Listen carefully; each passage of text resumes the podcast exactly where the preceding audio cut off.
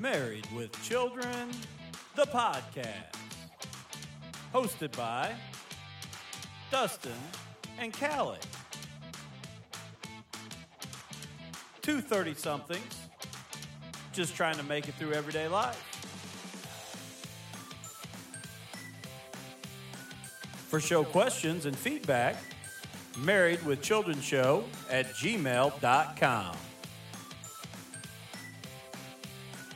Sponsored by Spring Valley Farms. Spring Valley Farms is a family owned certified Angus farm that specializes in show cattle and freezer beef. If you have a young child breaking into the 4 H scene, there isn't a better place to visit than Spring Valley Farms. They aren't just looking to sell you a show heifer or a show steer, they will be with you throughout the entire show experience. If you're a more experienced showman that would appreciate support from the farm that you buy your show cattle from, Spring Valley Farms is the place. The head herdsman for Spring Valley Farms has spent time working, showing, and fitting cattle at many Indiana regional shows, along with the National Junior Angus Show. If you have interest in Spring Valley Farms, feel free to email us at marriedwithchildrenshow at gmail.com. And now it's time for the show.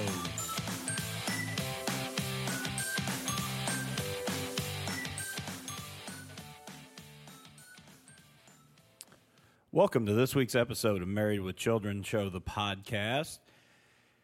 A little bit different episode this week. Planning on talking about a, a topic that's kind of swept the nation here in the last couple weeks, and that's school safety. Um, we're going to take a little bit of a different look at it than what we've normally tried to do. We're going to we're going to take a serious look at it, not and not mix in any type of comedy or anything else with it, or any stories or anything. Just you know, both of us are educators. Both of us have a background in schools. Um, obviously, it's a it's a scary situation. Um, it's a it's a trying situation but something we wanted to discuss. Well, and something like you said, I mean, both of us in education, and uh, something that really kind of hits home with some of uh, just the the different things going on, and and the things that people are are saying as far as how to fix it, and so it's kind of something we're interested in. Yeah, and just to kind of cover our background a little bit, um, obviously I went to the University of Southern Indiana got my teaching degree there. Taught for one year at Washington Middle School uh, in, Wa- in Evansville, Indiana, over on Washington Avenue. And uh, since 2009, I've been here in uh, Jennings County uh, as a part of the high school staff there. Um, you, a little more varied experience. yeah, I've moved around quite a bit. I um, did. Uh, I, studied education at Franklin College, um, and got my first job at Columbus North High School and taught there for two years, and then was at Jennings County for four years, and then have now moved and been at, at Brownstown Central Schools um, for uh, what four years, I guess, or five. Five years, I think. Five. Um, but have been in education. I've been a teacher. This is my 11th year. So um, doing it not as long as some others, but yeah, and and obviously, you know, we, we had the, the attack down at Parkland in, in Florida. There was the attack a few weeks ago in Kentucky. Right. Um, we've seen several different school attackers across the country. One one thing I do want to point out, um, and I will do my best as we discuss this topic, I'm going to try and be sure to call it a school attacker. Um, I think it's important to remember that. I think sometimes when we get the idea of it just being a school shooter, we start to lose sight of other attacks that could possibly happen. That's, that's true. That's not me trying to take the guns out of the situation. That's just a simple thing of we really need to think about all of. There's all, all different, all different ways. Safety. That's true. Very true the first thing I'd like to kind of touch on is is the social media aspect of it, and and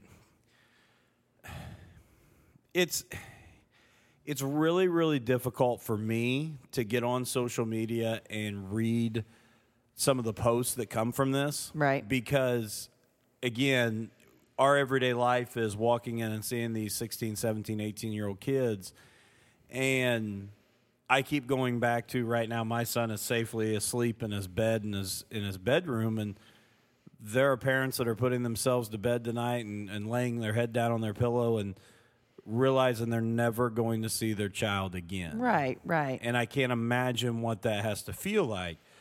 So, the first thing I want to say, and we're going to discuss a lot of the different possible solutions or ideas Yeah. or, or what could come out of this. The first thing I'm going to say is that there there is no easy answer. And when I look at social media, if this issue could be solved in a meme, if this issue could be solved in one post, Right. we would have done it a long time ago. Right. It is multifaceted. And and the biggest thing that I would encourage people to do is instead of burrowing ourselves into our own beliefs or our own desires, our own interests, um, sit down and have a conversation. And, and to be honest, my father and I today had, you know, we've, we've been redoing our upstairs and have had several political and economic and, and, and life debates Yeah. while we've been doing that. And today was probably one of the best ones because that's, we, him and I have a lot of differing views, but at some point you got to sit down and just talk. Well, and I don't know. I, I mean, and I'm sure it's not the only thing that you talked about, but whenever w- Alan and I left to go to the store and do our kind of running around, get our groceries and all that, you guys were talking about it. And as we came back and brought lunch, like literally two hours later, you guys were still talking about it. So, I mean, and I, and again, it, like you said, it is a lengthy discussion that just, eh, you've got to see all different points of view. And so, but that was, that was interesting. And, and and I think that it's a multi you know layered idea. You know, going back to the the idea of like peeling away the onion. There, there's a lot of layers to it, but what we have to remember is, and and I'm going to go back to uh, on one of the the roundtables or or town halls with President Trump the other night. Um, I thought the one father that stood up and spoke did a really good job of saying, let's take the political hot button issues out of this. Let's really focus on school safety. And, Right. and that's what I want us to do tonight with this podcast is I'm not, you know, I'm not going to spew my political ideologies, you know, I want to discuss things that could really make a difference. And, and I would highly encourage, and again, you know, the, the five people that listen to our podcast regularly, um, I would highly encourage those people or anyone who hears this or has interest uh, that has a certain viewpoint that would be willing to come on and discuss and talk. Um, you know, we're not going to get on here and argue and yell and scream and be some of these talking head shows on on Fox News or Right. CNN or MSNBC. But to honestly have an open and honest conversation about how do we fix this, and that takes both sides giving and, and taking is Yeah. the only way we're going to figure it out. Yeah, no, I agree. I mean, it, it's it's it's interesting to me. I mean, it, and you know, the other thing is too, like you said earlier. Right now, we've got a three-year-old, and you know, here in a few years, we're going to have kids that are. I mean, that are in school, and and so what is it? I mean, it, it's it's scary. I'm sure for those that have kids in school. I mean, and and you know, I've seen some of these things. So. I don't know. I, I mean, obviously, we're there every day, and again, our son's going to be there here in a few years, and so I mean, it's it's definitely something that we need to look into. So, And the first one that I want to touch on is the idea of the the weapons ban or the the gun ban, and I know that the AR-15 um, rifle it gets a lot of attention. Yeah. It is the the current choice of most mass shooters. And, you know, as, as we discuss that, I, I think a big part of that has to do with A, they're readily available, and, and B, they're relatively cheap. You can buy a 223 Bushmaster or 223 uh, AR style rifle at you know most sporting goods stores for five six hundred bucks. So, but that doesn't necessarily mean that that's the the reason right. why these these attacks are happening. Yeah, I mean, and obviously, if what no matter what you do with with something like that, it, they're probably going to find something just as dangerous to replace it if uh, you know or whatever. And and I I said this today. I was in a, a class uh, about three weeks ago, four weeks ago, uh, school safety type class. They kind of looked at the the guy had studied school attackers and looked at the common psychological traits that they were missing. And the thing I think about the weapons is there are other countries where we're still seeing school attacks, but we're seeing them with knives, we're seeing them with swords. Uh, this man, you know, talked about one in Japan where it was an attack on an a upper level elementary, multi-story elementary, and, and the man was actually tossing kids from the window. So evil can happen Right. in multiple different ways. The thing I think that we have to at least talk about, I don't know that banning the AR 15 style rifle is going to change things. What I do know is there has to be a discussion about the background checks. Right. There has to be a discussion about who is who's able to purchase firearms. Right. I, I know that you know Florida has already moved to make it 21 and over to purchase firearms, and I know that some people are going to disagree with that, with the the sense that at 18 I can go fight for my country, but I can't buy a gun. You know, it's the same adage Right. that they've used with alcohol for a long time Yes, absolutely. and I and I understand that, and I, I truly believe if you are serving in the military and fighting for your country, you probably should be able to own a firearm. And I think the important thing to think about as we discuss these kind of things is no matter what we try to do, there is no perfect fail safe. Yeah, absolutely. You know, there's no way to say yes if we do this, we'll never have another school attack. Right, right. And everything with it will work perfectly. Right. Well, I mean, even like you said, some of the other countries have had obviously other weapons and, and that kind of thing. So is it totally going to go away? Probably not. But I mean, we've got to, to try and do something to minimize and, I mean, kind of figure out what, what is the best route for this. Well, and you and I have very different backgrounds with, with guns in general. Right. Um, you know, I, I grew up with a with a father that's an outdoorsman who's a gun collector, and um, you know, I grew up around guns. I enjoy guns.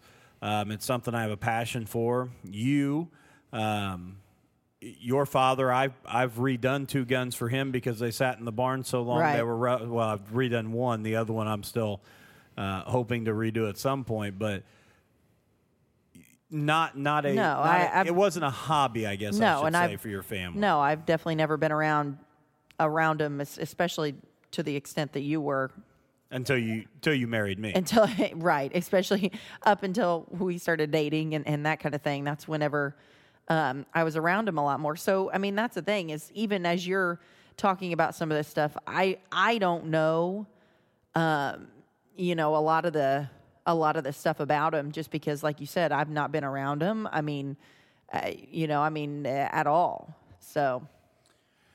Well, and the uh, I guess the second thing I kind of want to move on there is is and I kind of made a list of simply the the typical thoughts on school attacks and and where do we turn to and I guess it would be the idea of kind of the fingers where we point the fingers at. And another big one that has been around for a long time is the idea of violent video games, violent music, violent TV. Right. And there's no doubt, and you know, I, one of my part of my degree and what I used to teach was sociology, and there is no doubt that if with my interest in sociology, when you look at how things have changed from the 1940s, 1950s to today, there is absolutely a lot more violence on TV. There's a lot more violence Right. in the movies. There's a lot more violence in video games. I mean, we've gone from Super Mario Brothers, where Mario jumps on top of a turtle and Yeah. smashes a turtle, to you know things like Call of Duty and, Right. and Grand Theft Auto and things like that. The thing about it is, though, and I know people are very passionate about that idea that they shouldn't have that.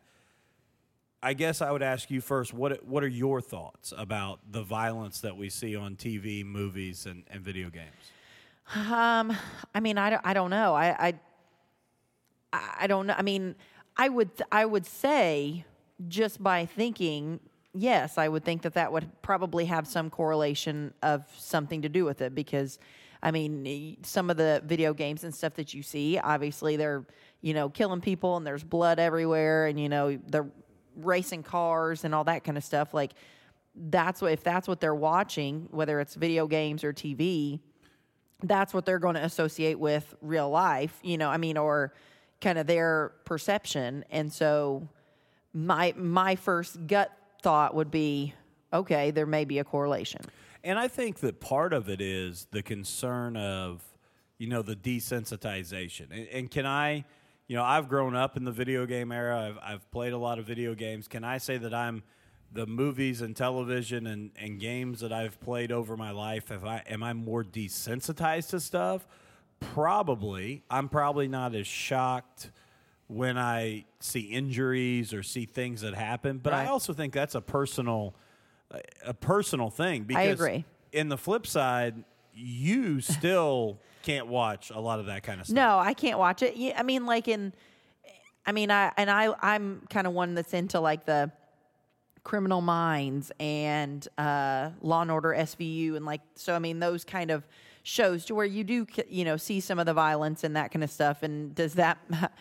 no, that doesn't make me want to do any of that or or you know think about any of that. So. Um, But me- it still me- turn it, it, it still turns your stomach to see to see some of the surgical procedures or you know those type of things that happen. It Yeah. turns your stomach. So whereas I guess I could say I'm desensitized, but I also think you think about doctors and nurses who go into college or, or go on to study medicine and watch videos of surgeries and, and they're desensitized too. Right. Well, I was going to say for me, I think it almost makes me, especially with some of those kind of shows, more. Uh, I don't know, like timid or scared, like scared in you know in certain situations. It's like it, it's like oh man, I remember seeing something like this on Criminal Minds or something stupid like that. So like for me, I think it almost works in the opposite. It like makes me freak out a little bit more. Okay. But right. I mean, I, I don't know. Well, in an interesting article I pulled, and this is from the USA Today, and it says that after Parkland, video games are back in the critics' crosshairs. So that's a title if you want to uh, look it up. It was written by Greg Toppo, uh, again of the USA Today, and it talks about a Villanova University psychologist and researchist, uh, researcher, Patrick Markey. And basically, the gist of his research is that video games have zero connection to school attackers. And his actual research says it's actually the opposite. And basically, to, and again, go look this article up. It's a really interesting article. I want to read some more stuff by uh, this, the psychologist, Patrick Markey. But basically, his research is the idea that video games have become mainstream. And Right. if 70% of our children are playing these violent video games, that's now mainstream. So Yeah. you can't be an outsider if you're involved in that. Right. And and a lot of those kids that I mean, they when they go home, they play those video games from, you know, like three thirty or four o'clock when they get home off the bus until midnight or later at like I mean, during the day. Like that's what they do all afternoon and into the evening. I mean, they won't go I mean, like but like you said, in in the years that I've been teaching, I don't think it's just like one or two kids that I've heard. Mm-hmm. Like it's a lot of kids. They're like, yeah, I was up late playing video games, you know, or, or whatever. Like they're they're big gamers, you know. Well, and I think the other thing that has happened is that, you know, a lot of those games are multiplayer online games where you have, you know, several people on a team playing. I'm thinking of the Call of Duty type games. And you've got several people on a game playing that, many of them talking on headsets together and communicating. And I think that takes some of that isolation feeling out of it is you may not know the other five guys you're playing with. That's true. But you can build friendships through that that takes kind of that loner feel out So of it. so you don't really you're not literally necessarily just sitting there, uh, you know, on your own playing the entire video game. So I mean, I, because you you're like you said, you're talking to other people. Because yeah, I, so And the other side of it that that the Patrick Markey brings up is when he looks at most school attackers, it's actually the opposite. They usually fall into a great obsession with some type of game that is non-violent. Um, he talks about Adam Lanza, who was the Sandy Hook elementary shoot, school attacker, and his obsession was with Dance Dance Revolution. And in the article, it says that he would have to actually be, you know, removed from the local movie theater because he would play for hours and hours till he Yeah. would exhaust himself. So this psychologist is actually, you know, starting to study could there be an opposite effect than what we originally Right. thought?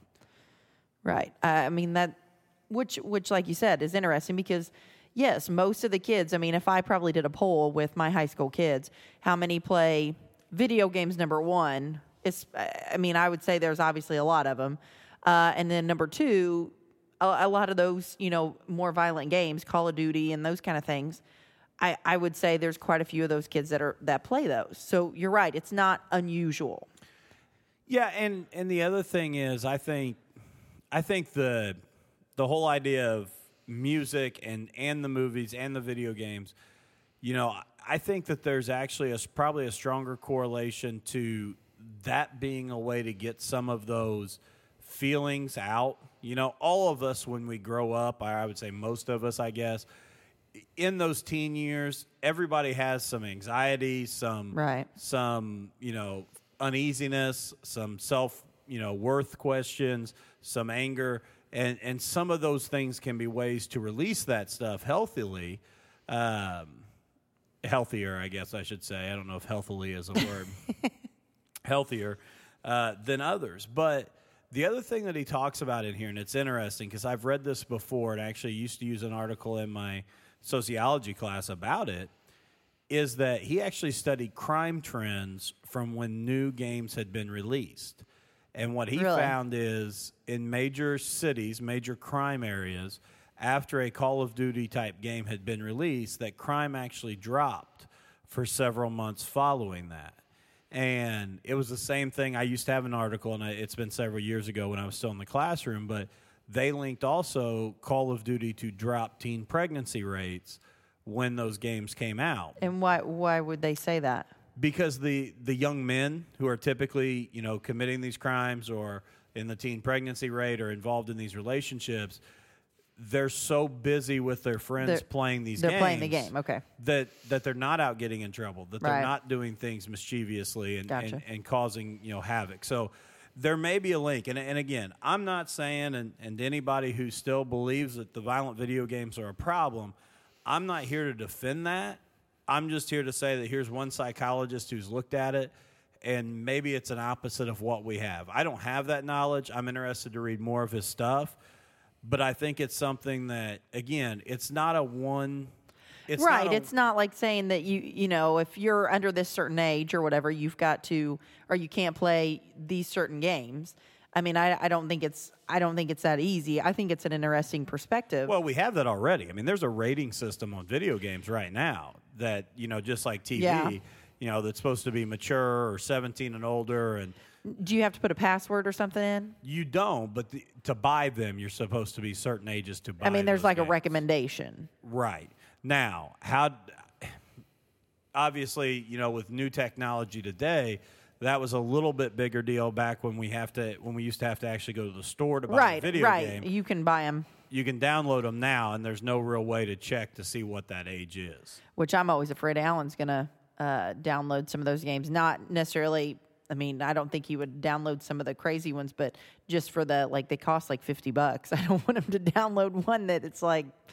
That's what I. So I mean, but yes. so now you can just buy them. You don't even have to go to the store to do it. So Yeah. So, again, I encourage people to look some of that stuff up. Uh, I'm not at all saying that that's the answer because it's a it's again it's a multi-layered problem. It's going to be a multi-layered solution.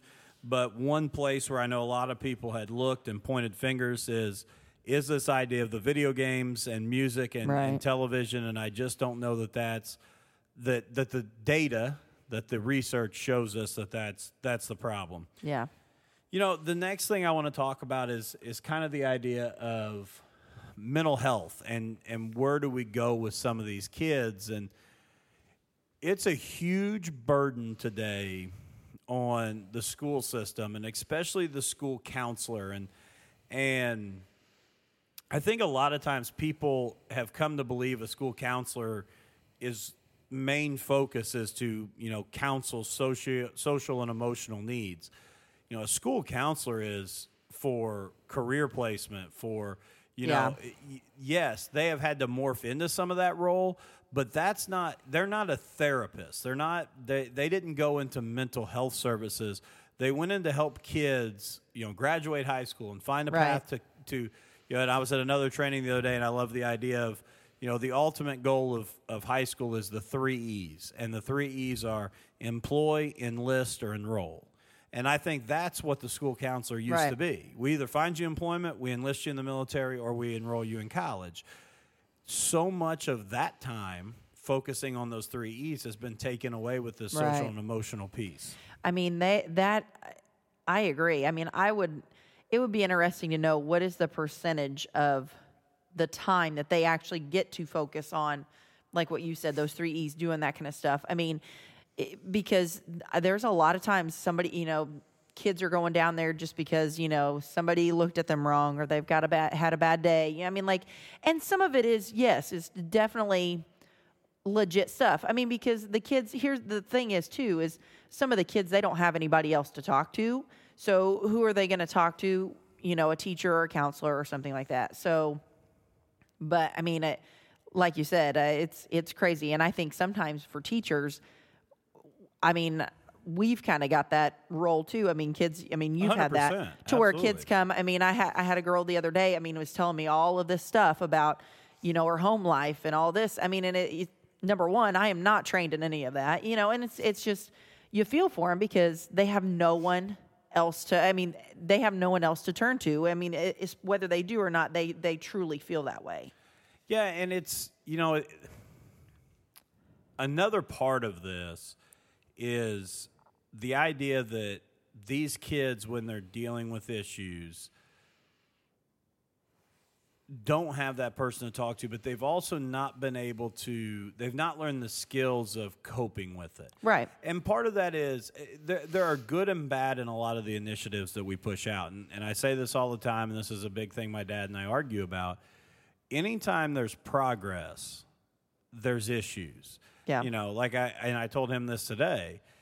If if Henry Ford never creates the automobile, we don't have people die in car crashes Right. but the world's a very different place. Yeah. So everything with progress, there's a there's a consequence or a sacrifice that has to be made for that progress.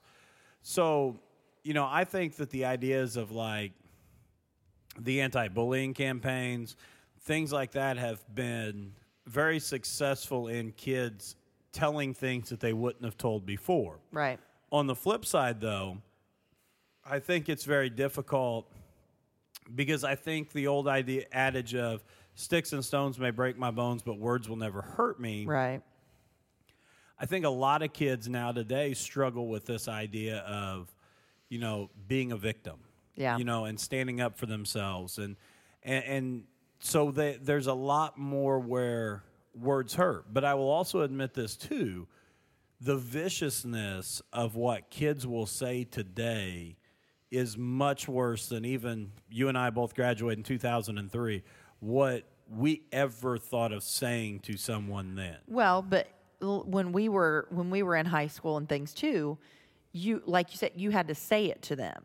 The other part, the other part with it being the the kids, the you know nowadays they don't have to say anything to them. They can text them. They can put it on social media somewhere. I mean, like Well, they get to be they get to be keyboard heroes, right, and so I mean they can say stuff, you know, or type it out. Uh, I mean. eh, And and they don't ever have to even face the person and be telling them that you know to their face or even like you know in the same room with them as they do it. I mean they they're everybody's at home and you know or whatever and so I mean I think sometimes that that feeds into it too. Yeah, and I think the other side of the social media thing is, and, and 17 year old me, 16 year old me would have wanted to kick my own rear end for making this next statement. And again, my son is three and a half years old. Social media is not a big player in our, in our world right now. But what I would encourage parents from what my experience is working in the high school is monitor what your kids are doing on there. And again, 16 year old me would would be ready Right, to kick right. my own rear end. especially with all the with all the technology and I mean because texting wasn't even really a thing when we were in high school. No, I don't. I, I, don't mean that think- wasn't until we were in college. Yeah, the, back then you still had like a 10 text a month for like 5.99. Yeah. I mean, I mean, I, I didn't get my phone until I got my license, and it was one of them. Like literally, the only numbers I had was like my parents' numbers, and uh, I mean that I had memorized. So it wasn't even like I needed a program. I mean, like it literally was just a phone in case something happened. Yeah, so I- I, would highly encourage parents to be active in their children's social media, you know, life, and that and that's on multiple fronts. That's on the bullying front. That's on Yeah. this this idea of you know beating people down online, you know, cyberbullying, but it's also on the the sense of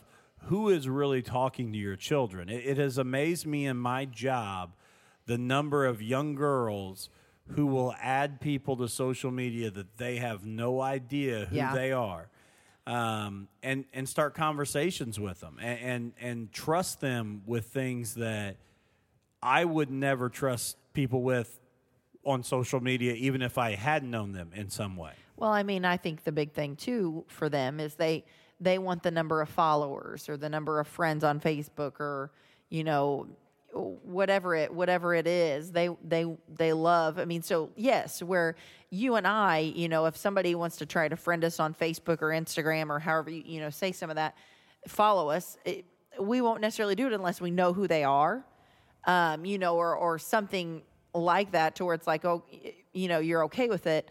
Whereas those kids, they go looking for people to follow them and that kind of thing because, again, they, I think, at least in my perspective, I think that they want, you know, those numbers. They want to have so many followers. Well, and let's be honest, any any 20 to 25 year old who has interest in a 13, 14 year old girl or eh, 20 and up, their probably their intentions are probably not positive. Right, right. Because you shouldn't be thinking about those type of ch- the children um, and young girls once you've hit that age threshold. Right. Yeah. Yeah. So, you know, the idea of mental health, I, I hope that our country will honestly take a, you know, my own personal stance. We'll, we'll take a hard look at how we invest and put money to um, the ideas of mental health and, and, and positive mental health. That's the other thing. You know, I think we've got to do a much better job of teaching kids to build themselves up and have confidence and belief in themselves and you know believing that it's okay what somebody else says about Right, me. And, right. And I, and I don't have to have. And I agree with you about the followers thing. It used to crack me up when Twitter first came out and I was in the classroom and it was a badge of honor if you had more following you than you had follower or excuse me, you had more followers than you followed Oh, yeah. because you needed that ratio. More Well- people had to be interested in you than you were interested in and people. and and you know i had a i had a kid comment just the other day said something about well i'm not on instagram. They're not going to follow this person if they won't follow him back. Oh, it's yeah, you know what yeah, i mean? It's like it be i mean which kind of gets into that ratio. Obviously they're hoping more people will follow them but it's it gets into that ratio of well you know i'm not going to follow you if you're not going to you know put a number on my followers you know chart And the other thing I'll, I'll touch on a little bit is the idea of SROs in the schools, which an SRO, for those who don't know, is a school resource officer. And they're really a partnership between local police and the school system. This is the first thing that I'm going to call out and say every school district in America, no matter how big or small, should have a school resource officer. If you are still operating as a district, right you need a school resource officer. I understand the argument for us that you know we have several elementary schools, a middle school, and a high school. You know, we have one school resource officer. Should we have multiples? Probably. Right. And I think that's a discussion that will come down the road for us. But the idea of having school districts, you know, and I think of some of the rural school districts here in, in, in southern Indiana that have the closest thing is maybe a county sheriff's office that's 15, 20 miles away. Right. Now, the one thing I learned, and I really liked it when I was up and did some training with um, some school resource officers in Greenwood a few weeks ago, I also would encourage police chiefs, county sheriffs to treat the SRO position as a very specialized position Right. in the sense that it can't be what those guys called ROD, retired on duty. It can't be that that officer that is not, and I don't want this to sound like I'm attacking cops because I, I have the utmost respect and the utmost support for our officers, but you can't have that officer that's just not doing a good job on the road that you throw in the schools. Right. And I think we saw some of that uh, with what happened in Parkland or uh, Lakeland, Parkland, Florida, in this last school attack. Right. With the school resource officer who refused to go Right. inside. From from what the news reports and stuff have said. Yeah, absolutely. obvi- yeah, absolutely. And and he's since resigned. Um, he was of age to retire. They suspended Okay. him, and then he resigned. So, and again, he could be a great human being. I- I, don't know him. I'm not going to cast judgment on him, other than that position has to be looked at as one of the most critical and important positions there are. And, and personally, I, I have never felt better than who our school resource officer is and the job he does and the fact that his office is right next door to mine. It is a huge comfort knowing his level of character, his level of, you know, desire to help kids. I know what's sitting there, and, and I feel that our kids are very safe because of him. Do you think that every school should have? one- I mean, I, I know that it's probably not feasible, but I mean, I, I would think the ideal situation, and I when I say every, like I mean like literally every school, like elementary, or I mean, I guess at least it, it would have to be within you know a, a, couple minute like arrival. You know, if something serious would happen, Here's what I, I honest- because you've done a lot more research and stuff than with that than obviously I have. I, what I would say right now is I think every middle and high school in the country should have a should have a school resource officer. The reason why I don't say elementary, and this is a discussion that's come out of some of my training at the Indiana School Safety Specialist, you know, Academy, and and some of the other further training I've done. An elementary school, most of the time, the threat to the school is on the outside. A lot of times, it's an angry parent. Right. A lot of times it's an angry spouse of a teacher. Um, you know, it, it's somebody who's from the outside going to try and come in and attack that building. What I would say about that is in the elementaries in this country, we need to invest in security measures. Right. Um, and we need to get rid of lax policies. And, and I hate to be this way, but we shouldn't have people coming in and eating lunch with their kids all the time Right. you know, we need closed campuses. And I understand as a parent, there's nothing I'd like to do more than leave and go eat lunch with my son Right. at, at preschool. But as a parent, first and foremost, I want them safe. Right. So we got to invest in the technology that's out there that we know ballistic film on windows, you know, the ideas of cameras throughout the entire Right. elementary, you know, all these things because you can lock an elementary down to where your threat will be on the outside. Well, and I, and I, I guess too with an elementary, like you said, the the person's coming in from the outside. You can you can probably notice obviously them right away. Working at a high school building, depending on the age of the of the attacker, obviously you can they can kind of blend in to where especially if they come in in the mornings you know even though we only like at our school i guess we have two two open doors you know but it, i mean they could come in either of those doors you know at, especially at, at you know during the morning time you know the 20 minutes the kids are coming into school eh, at any time and they can come in and nobody would have any idea No, that's a great point because you're exactly right.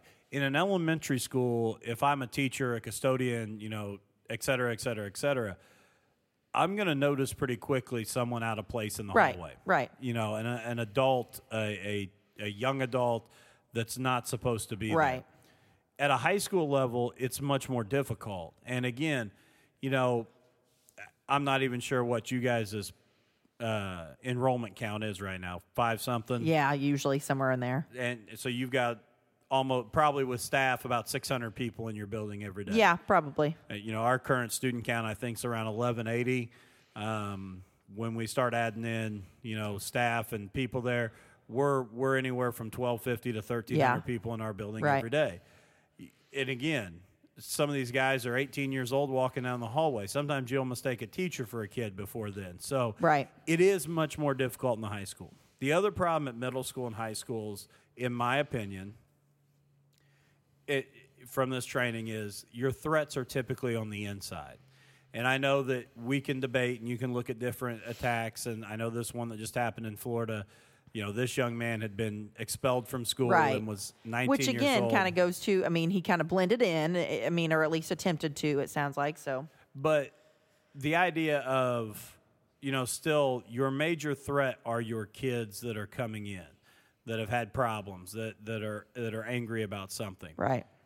So I think it's really important that every middle school and high school has that school resource officer that's there to respond to those kind of things. The other side of that too is is even the day to day, not talking about school attacks, but as far as what our school resource officer does, because I don't want to make this this sound like our school resource officer is just sitting in his office waiting for Until something attack. happens, right. That's not the case at all. But the things we deal with at the high school level, many times, are much closer to that line, and and and at times cross that line of of criminality. Right. But we're very close to that line. You know, whether it's drug situations or fights or domestic issues or you know, Right. We're we're on that line that criminal proceedings may may be involved. At the elementary level, I don't. I, I do think if you put a an SRO in, and don't get me wrong, our SRO goes to the elementaries and reads. He helps with attendance. Right. He's a great mentor. So I'm not saying there wouldn't be something there, but the day to day to have an officer sitting in a lot of elementary Yeah. buildings, you don't deal with the stuff regularly like like what he does here. I, I, yeah, I, I agree with that. I would agree with that. So, yeah, I, I mean, if you ask me point blank, do I think we should invest in finding a way that every middle school and high school in the United States has a school resource officer? Absolutely. Here's my fear on the backside of that, playing devil's advocate with myself. Right. I don't know that those specialized officers are out there because There's it- that many of them. well, and it's just it's a it's a whole different world, and that's what I've really appreciated about ours. Ours has been there now. At the end of this semester, he'll be there a year and a half, um, and him and I have worked very close together. I consider him a very very good friend, um, and I got so much respect for what he does. He came in off the road, off about ten years on the road, Yeah.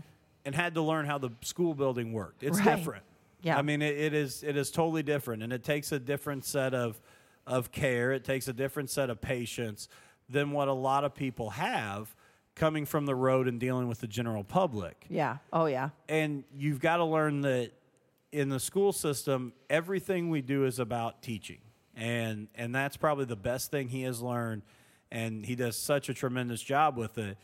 It's about growing kids and making them better. It's not Right. a it's it's not the end of the road. It's a chance for them to learn from mistakes and grow.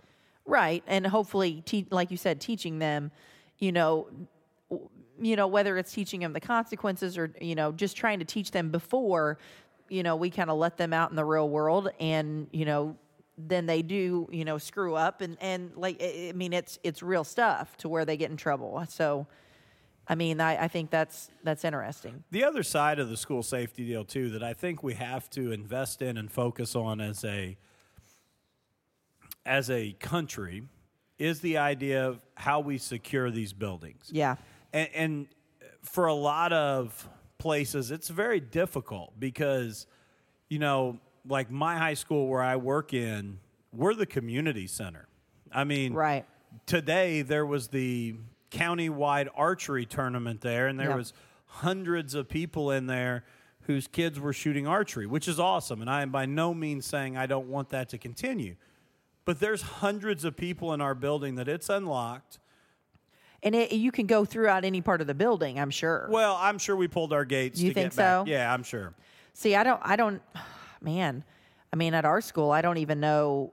I know they have gates, and maybe they, do, maybe they do, you know, most of the time. But it's like, I don't even know if they. I mean, I know, like I said, I know we have them, but it's like in those kind of situations, if there's tournaments or games or whatever, I don't even know that they pull them. And and the thing is, our building is open from about 6 a.m. to about 9 p.m. at 10 p.m. every day. Yeah, because there's Uh, so much going on. Absolutely. I mean, when the Indiana Department of Transportation needs a public hearing, they're in our they're in our Yeah. auditorium on the weekends.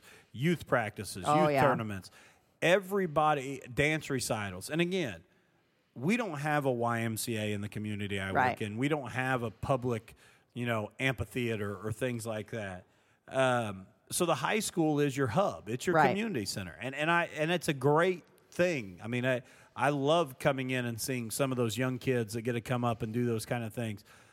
But on the other side, that's a huge security risk, and I don't think some people realize that.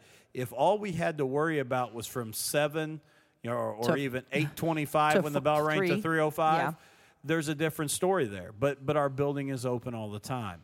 But we do have to. w technology has gotten too cheap, and I know that's a hard thing to say when I'm talking in the tens of thousands of dollars for some of this stuff. But the technology has gotten too cheap that we don't have, you know, top of the line camera systems in all of our Right. buildings. That we don't have ways to follow an intruder throughout the building Right. all of those things. But again, and I'm not attacking school superintendents or school board members for not making those things in place. They have to work within a budget that we're Absolutely. given. It's going to take state and federal government, you know, stepping up and saying this is a priority. Yeah. And I told you the story, and, and let me look here real quick, see if I can find the last schoolhouse fire where someone died. Last school. I mean, because you think, obviously, talking about fire and fire safety and stuff. Now, what are what are our regulations? We have to have a fire drill every month. Yeah, you, you're The school has to, by law, has to have a fire drill every month. Every month. So, I mean, that's something obviously that the kids are very aware of and and you know are used to that kind of thing. I believe, and I'm just looking at this quickly, but this this rings a bell from when I was at the school uh, safety specialist training. December 1st, 1958, in Chicago, Illinois, uh, the Our Lady of Angels school fire uh, killed 95 people. Uh, 92 students and three nuns ultimately died. And there were several things that went wrong with that. Um, there wasn't enough fire stairways. There were doors that didn't open the correct way. Um, there was a lot of things that went wrong.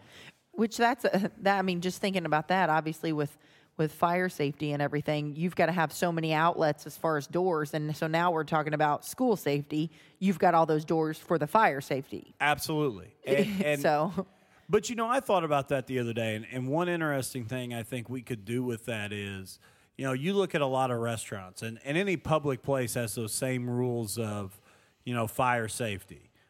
Right, Why don't certain exits of school buildings have those fire bars on like them? that the bars that say you know it'll sound if fire you, emergency exit. Yeah. So that if a kid leaves, that goes off. If someone somehow, you know, breaks in that way, we're going to have a fire Right. s- sound. And I know there's some other sides to that. That could that be a problem? But that was, you know, one thing I just that popped in my head when I was sitting eating lunch the other day. But this fire happened in 1958. It totally changed our look at school fire safety. And they mandated changes. They mandated regulations to having sprinkler systems, to having you know, fully right. wired uh, fire systems that automatically communicate with the fire department. You know, that's one of the crazy things to me right now. We still have to manually make a phone call to the police department. You know, now Yeah. we have radios and, and they have our radio in the so I, in the dispatch. So I'm not saying that, but still, when some kid pulls the fire alarm and we know there's not a fire, the first thing we have to do is call our fire alarm Right, company, right. get it turned off, and call the local fire department. So they're not sending 'em. Yeah. Yeah. So if we have that technology, why do we not have, you know, and as simple as blue boxes throughout our building that are, you know, here's a red one that's fire emergency, here's a blue one that's a police emergency. Right. You know, and I know there are some schools where teachers wear, you know, uh, pendants, kind of like Right. the I fell and can't get up, Yeah, life yeah. alert, but they're they're emergency pendants.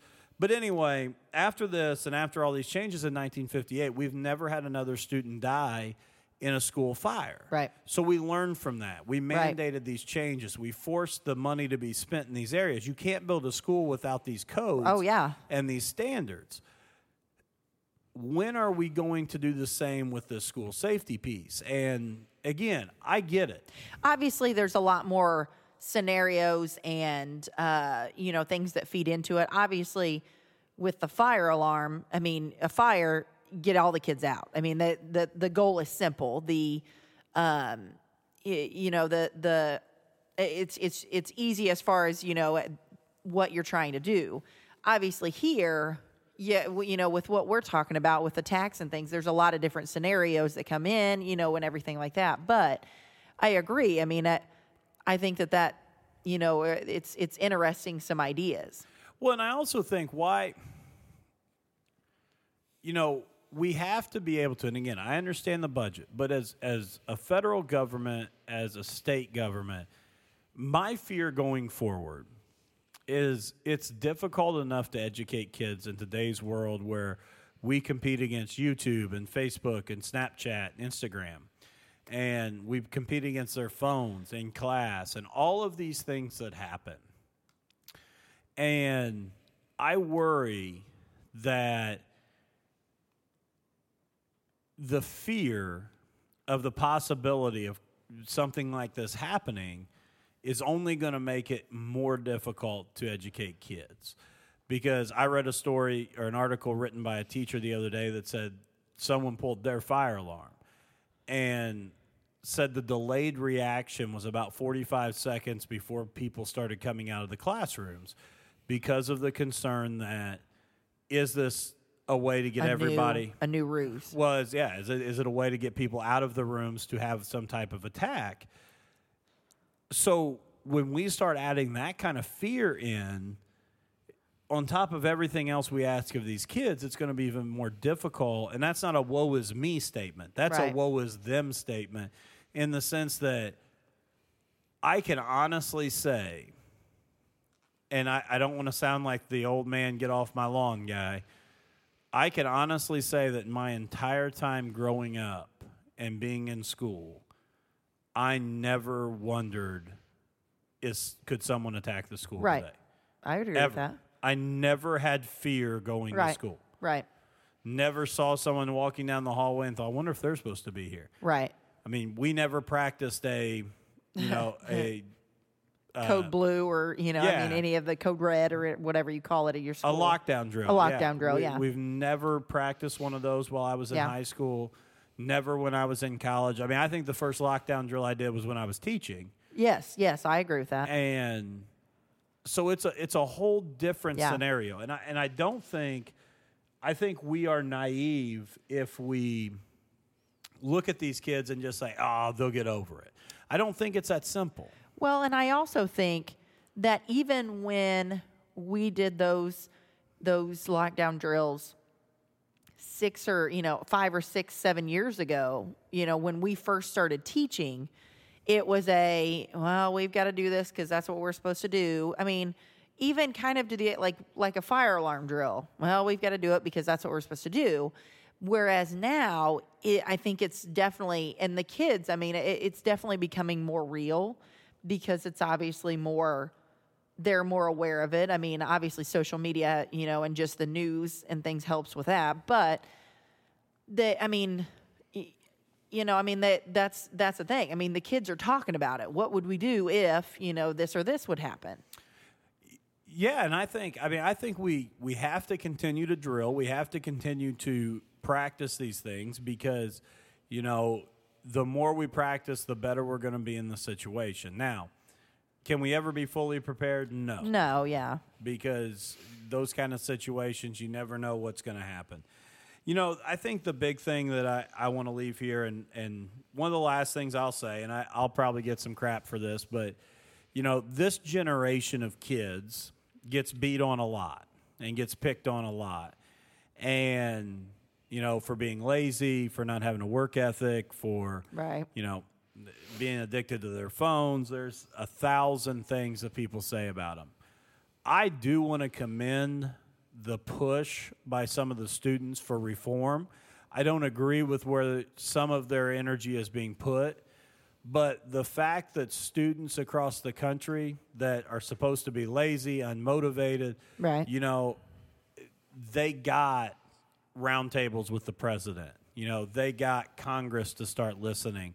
Yeah. You know, they're making some things happen. So, to those kids, even though I don't 100% agree with the entire message that's being sent or the way it's happening, kudos to them for standing up for something they believe and not being what everyone else says about this generation that they're self-centered and don't care about the world as a bigger picture. I think they're really showing that, you know, and I know I know some people are going to shake their head and, and and cringe when I say this. The world in the future is in a lot better place with this generation than what people want to give them credit. Yeah, I don't disagree with that. I mean, it, it I mean, I, I do think, and, and like I said, when we're talking about it, I mean, they, they're genuinely asking questions about what would, you know, what would you do, you know, if, if something happened and somebody came in, you know, I mean, and, and again, it's, it's, it's a legit question. Like they're like, you know, what would you do? Because I think it's because of the number of events that have happened, it is becoming a little bit more real to where they're thinking, you know, uh, it, it I mean, it could possibly happen here. And so they kind of want to be able to, you know, think about it and figure out what would their move or their thought be. Absolutely. Well, we're at about an hour, so I think we'll get ready to wrap this up here.